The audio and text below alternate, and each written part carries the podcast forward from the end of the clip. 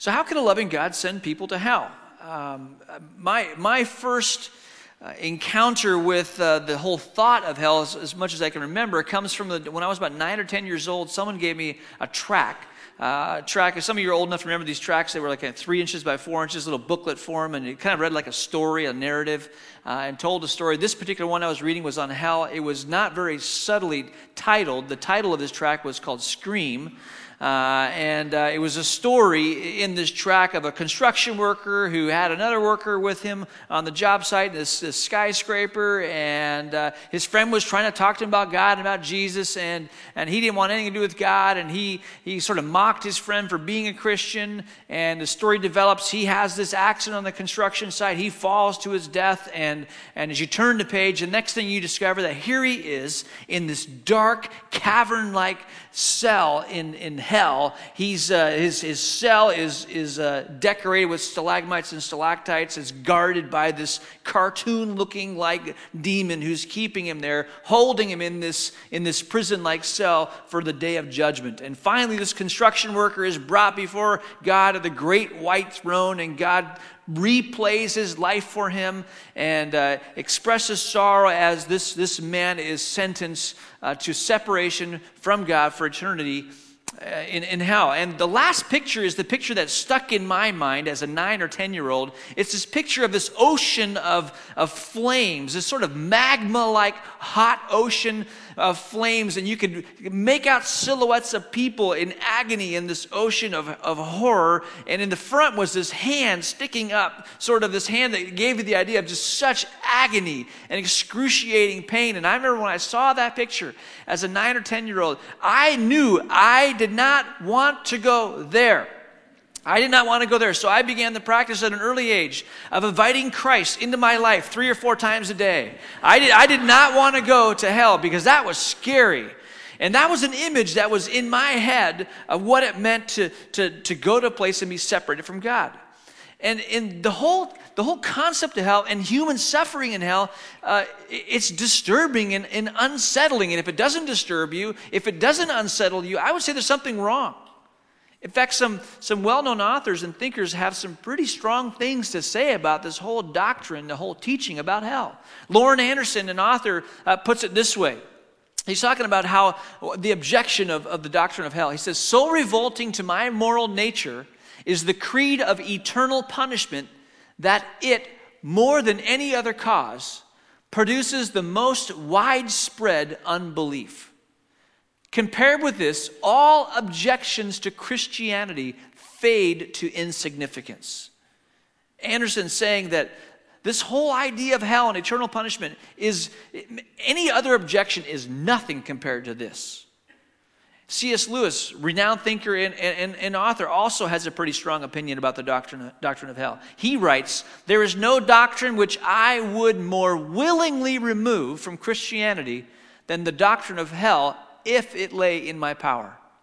This doctrine is one of the chief doctrines on which Christianity is attacked as barbarous and the goodness of God is impugned. We are told it is a detestable doctrine, and I too detest it from the bottom of my heart. I mean, this is a topic that, that does something to you, that, that raises questions, that, that really is, is hard to get your head around. And, and even the brightest uh, thinkers and writers have struggled with this whole idea, this concept of hell. And as we look at this question of how could a loving God send people to hell, what we want to do is not let images of hell be formed for us by, by cartoon like tracks or movies or artwork. Let's let Scripture talk to us about what hell is, because I think what we, we may discover is that we may have some misunderstandings about what hell is. Now, hear me clearly on, on this. Hell is a real place. It, it, there's a reality called hell, a separation from God, that is, is horrible. Yet some of the things that we would, would conjure up as images of hell are, are descriptions or metaphors that come from the scriptures, that come from Jesus to describe what hell is. Uh, they're, they're contrasts. It's, it's up and down, in and out, dark and light. There are metaphors that are used to describe what hell is like that, if you take them literally, really they're in contradiction with themselves because at one time you're told it's darkness, and the time you're told you get flames and, and fire. And if there's flames and fire, there's light, right? So, uh, what is hell really like? We're going to look at a story in Matthew chapter 13, a short little parable that Jesus tells that gives us a, little bit of a beginning on, on answering this question what is hell like? And then as we move to the question of answering how could a loving God send someone there? So if you're not already there, Matthew chapter 13, would you stand as I read this, the short parable that's told by Jesus? You'll find it on page 969 uh, in your Pew Bibles if you didn't bring a Bible with you and you can follow along as I read. A little context here uh, Jesus has been describing the kingdom of heaven, and so he, now he's going to talk about the end of the age. What happens at, at the end of the age? Uh, and so he's going to tell this, this parable of the nets. Uh, once again, the kingdom of heaven is like a net that was let down into the lake and caught all kinds of fish. Verse 48. When it was full, the fishermen pulled it up on the shore. Then they sat down and collected the good fish in baskets, but threw away the bad, threw, threw the bad away. This is how it will be at the end of the age. The angels will come and separate the wicked from the righteous and throw them into the fiery furnace where there will be weeping and gnashing of teeth. Have you understood all these things? Jesus asked. Yes, they replied. He said to them, Therefore, every teacher of the law who has been instructed about the kingdom of heaven is like the owner of a house who brings out of his storeroom new treasures as well as old. This is God's holy word, and you may be seated. So, what is hell, and how could a loving God send someone there? Right from the story, we see some, some descriptions of, of what hell is like. In, in verse 50, after this, this separating of good and bad in the parable of the fish, uh, we, we, we see that the, the bad ones, the, the wicked, are thrown or are sent to a fiery furnace. Now, if you're a first century Jew, this is going to this is going to be a bit of a touchstone for you because you know a story about a fiery furnace that, that's it's found in, in the Old Testament. Uh, it's, a, it's a fiery furnace that was created by a guy named Nebuchadnezzar, and there were three guys, Shadrach, Meshach, and Abednego, that, that refused to worship this false idol. And the, the, the consequences of refusing to worship were to be thrown into a fiery furnace. Jesus, sort of turning the tables here, is, is saying that, that hell is a place for people who refuse to worship, and fire is, is, a, is symbolic of judgment. Fire is it's a judgment. Hell is a place of judgment for those who refuse to worship. So, right from the beginning, we see that, yes, there is judgment in hell. And then Jesus continues on. he describes that, that in hell, that there is weeping and gnashing of teeth. Weeping, describing sorrow. Gnashing of teeth, uh, which is a picture of intense regret.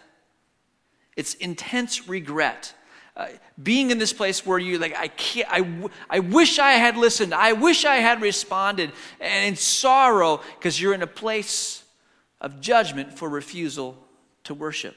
Just a few of the pictures that Jesus uses in this short little parable to describe what the end of the age is like, what hell is like. Matthew chapter 22, if you still have your Bibles open, you can flip over to that parable because Jesus again tells another story, and this one's a parable of a wedding banquet. Now, I'm not going to read the parable for us, but what's happening in this parable is that people are being invited to a wedding banquet, and uh, when it, the story ends, there's somebody in there who doesn't have wedding clothes. Um, they shouldn't be at the wedding banquet, and then they're, they're tossed out. Verse 13 says Then the king told the attendants, Take this person, tie him hand and foot, throw him outside into the darkness where there will be weeping and gnashing of teeth. And there we get the metaphor again of weeping and gnashing of teeth, sorrow and intense regret. But then this picture of outside into the darkness. Darkness being a description of hell. I, I have four kids, and when, when Trina and I were, were, would put our kids to bed at night when, when they were younger, um, our kids did not like going to, to, going to sleep in the dark, like many of uh, your children and perhaps you. You want a light on. You want a little night light on because there's something that's, that's scary about uh, the dark. There's something foreboding about intense darkness. There's a terror or a despair or a fear that's attached to it. It's a visionless reality that, that stirs up fear. And Jesus is saying, yes, hell is a fiery furnace. It's a place of judgment for refusal to worship. It's a place of sorrow and of weeping. It's a place of gnashing of teeth, intense regret. It's also a place of darkness, this visionless, re, visionless reality that, that brings fear with it. One of the most common words that Jesus uses to describe hell is a, word that is uh, that really it's a place just outside Jerusalem.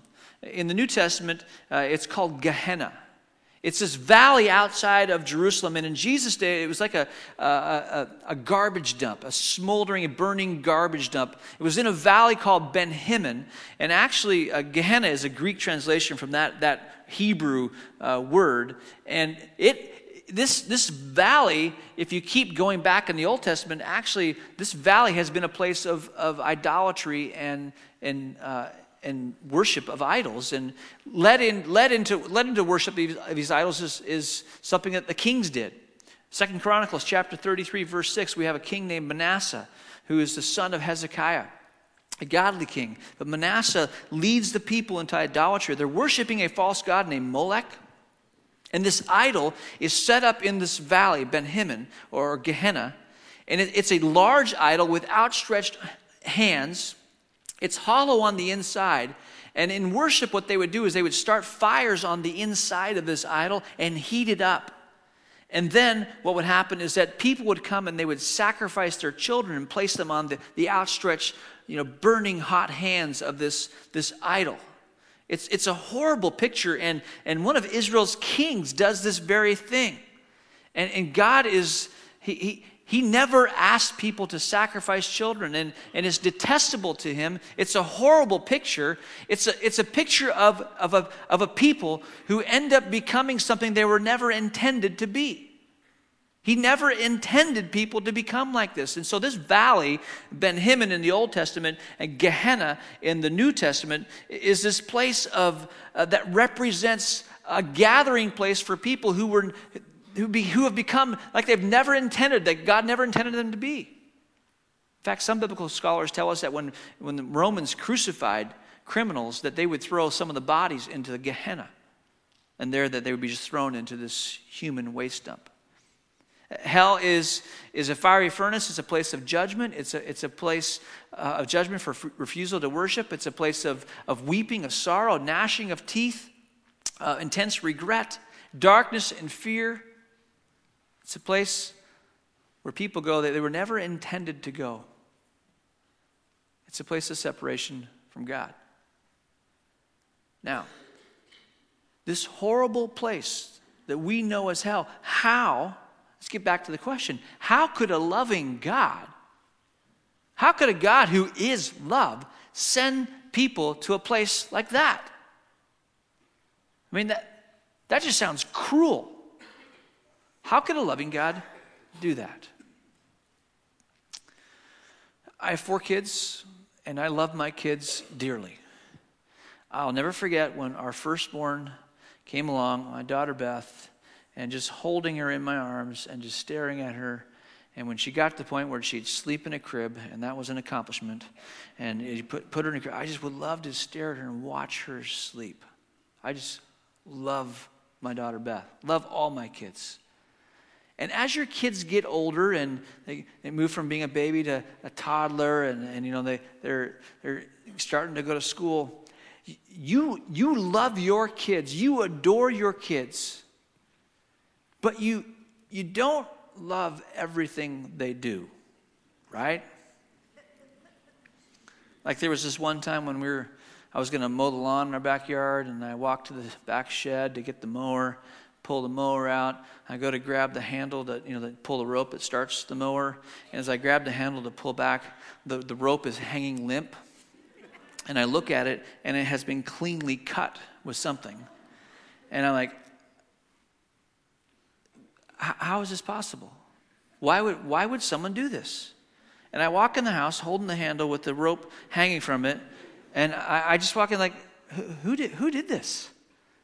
And uh, my son, my youngest son, Cal, just falls to the carpet in the living room and he just like starts wailing and crying. And he's like, you know, like he's just been convicted of a serious crime. And I'm like, like he's just he's in tears. I'm like, Cal, what, what were you thinking? Why did, why did you just cut the lawnmower rope. And Dad, you bought me a new knife and I wanted to try it out.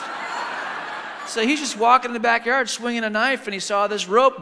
Poof, You know, the one rub goes in the motor, and there's that, and he's just like terrified that judgment day is coming when he's going to be found out. And here it is. you, you love your kids, but you really don't love everything they do. This same son in whom I'm well pleased doesn't when he was younger didn't like to go to bed with, with you know in the darkness and so um, you know we'd leave a light on and then when he'd wake up in the middle of the night and he'd need to use the toilet he'd be terrified to walk down the hallway to go to the bathroom so in his logic he just thought it would make sense if he just went in his toy box in the closet well days and weeks are going by and trina are like man the boys' room smells like a bathroom uh, and, uh, and then we realize the kid's been using the toy box as a toilet. Who, whose kid is this? You love your kids, but you do not love everything they do. And what do you do when they do things like this? You discipline them, right?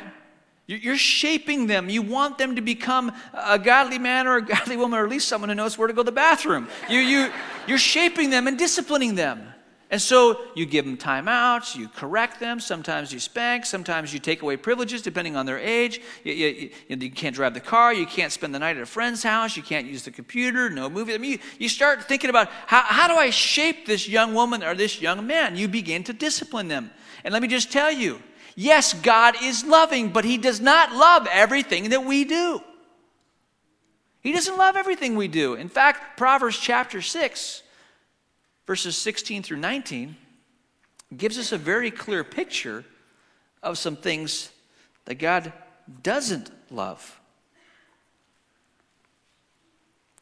Proverbs 6, verse 16 There are six things the Lord hates, seven that are detestable to him haughty eyes, a lying tongue, hands that shed innocent blood, a heart that devises wicked schemes, feet that are quick to rush into evil, a false witness who pours out lies, and a man who stirs up dissension among brothers.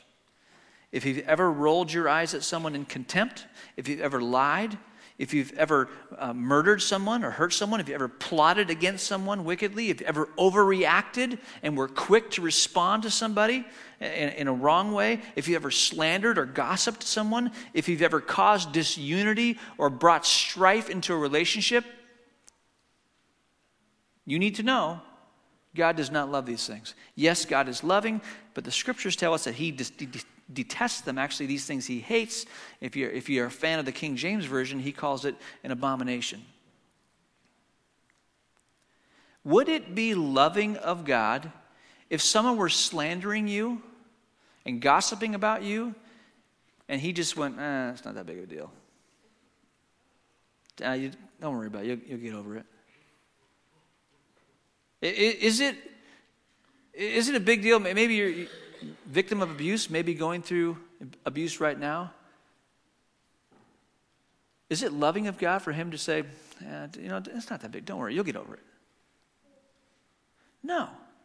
Because God is loving, there are things that God does not love. In fact, that's a good thing. We're, we're glad that He's loving because He loves justice, right?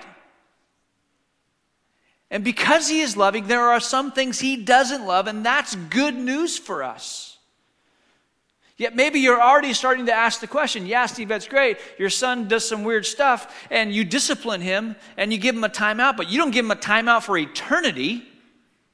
Isn't it overkill? I mean, isn't it overkill that, I mean, your, your life, you know, for 70, maybe 80 years, and then God says, You never followed my son, so now you're going to go to hell and you're going to suffer in a place of fear and darkness and regret and sorrow for eternity. Is, it, is not that overkill?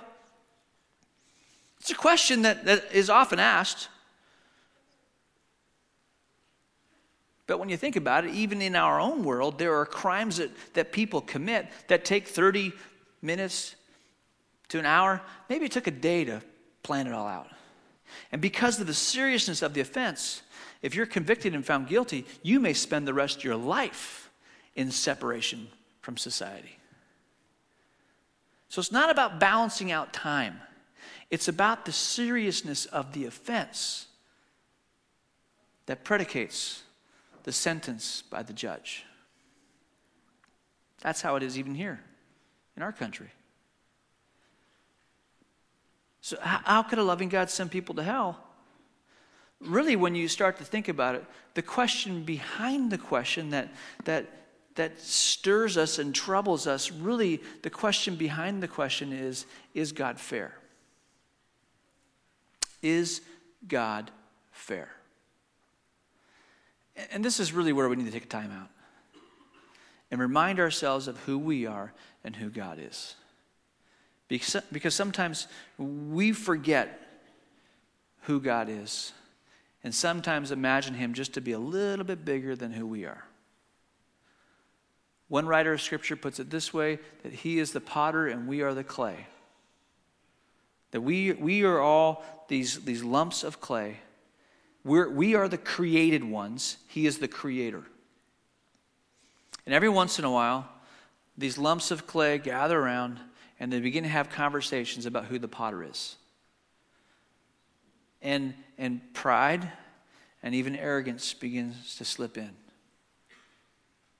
And we question God. And God can handle our questions. He, indeed, He can. Yet, He doesn't like pride. See, Isaiah says in chapter 40 of, of his book that this God who we worship is described as a God who holds the, the waters of the earth in the hollow of his hand. I mean, in your mind, just take a trip to the coast and look at the Pacific Ocean, and then add to the Pacific Ocean all the other oceans, seas, lakes, rivers, streams, ponds. Collect all that water together and imagine a God who holds all the seas and oceans in the hollow of his hand. That's an impressive God. Isaiah describes uh, God measuring out the universe. We send rockets and satellites and telescopes into the universe to, to take pictures and to measure. And it's this incredibly huge expanse. Uh, it's so mind boggling to try and even imagine how big the universe is. Yet Isaiah says he measures the universe with the span of his hand. That's an impressive God. It says he holds the dust of the earth. Planet Earth is, is the dust of this planet is, is he just kind of carries it in a basket. It's pretty small compared to who he is. I, have trouble remembering names sometimes and, and remembering things, and yet, yet Isaiah tells us that, that he's, he knows the number of the stars that are in the heavens and he's named them all. His, his mind is lively and active. And that's impressive. And we're also told that his ways are not like our ways, and his thoughts are higher than our thoughts. And could it be, could it be that his sense of justice and what is right and what is fair is just a little bit better developed and more thought out than our sense of fairness and justice. Could it be that this impressive God who holds the waters of the earth in the hollow of his hand, who numbers the stars and knows them by name, who measures the universe with a handspan, who carries the dust of the earth in a basket, it's nothing to him, this God is incredibly brilliant and wise. Could it be that his sense of justice and love is more well developed, better developed than yours and my sense of what is fair and right?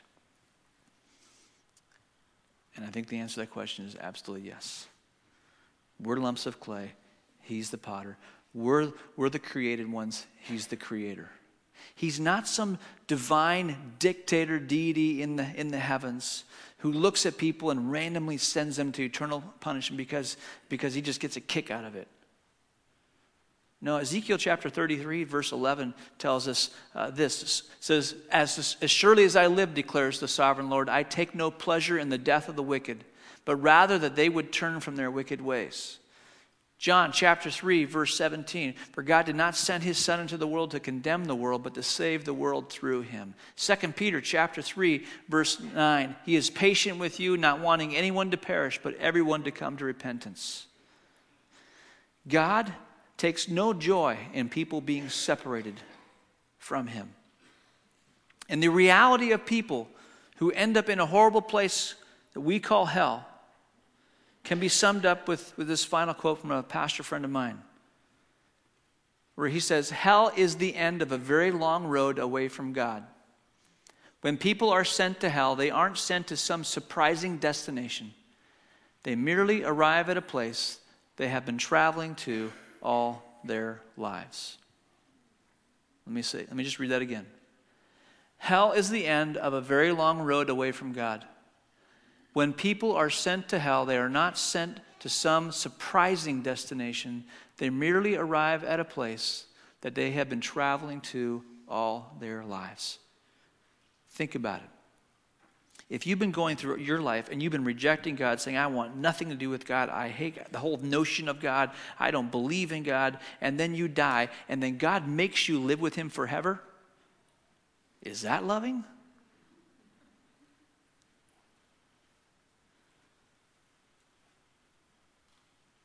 No, he, is loving, but there are some things he can't love.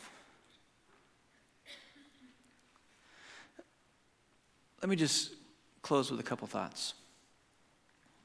First, a word to those of us who are believers. Let me just remind us that hell is not our message. Hell is not our message. We are not our, at our best when the lead line of our story is hell. Now, our message is Jesus.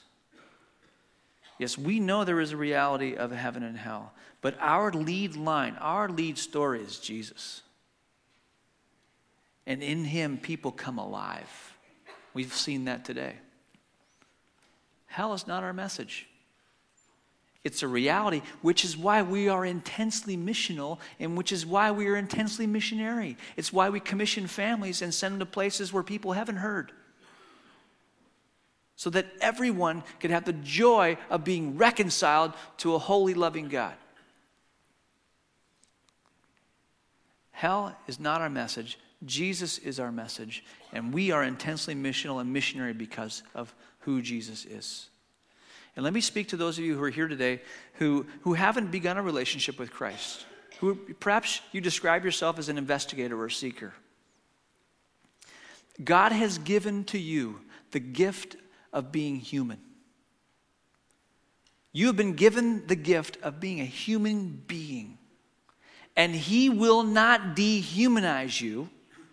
He will not dehumanize you by forcing you to choose His Son, Jesus by being human, you, you get the freedom of, of choice.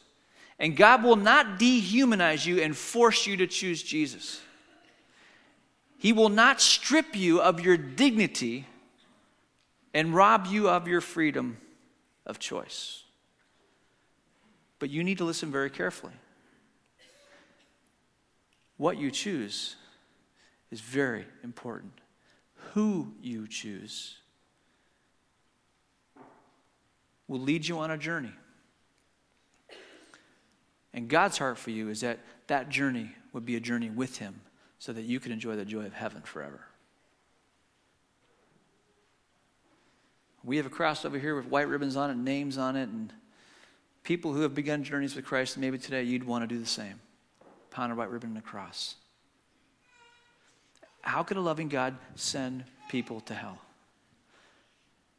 Perhaps the fairer question is how could a loving God not send people to hell who really, that is where they want to go, anyways, to not do anything or be anywhere near God?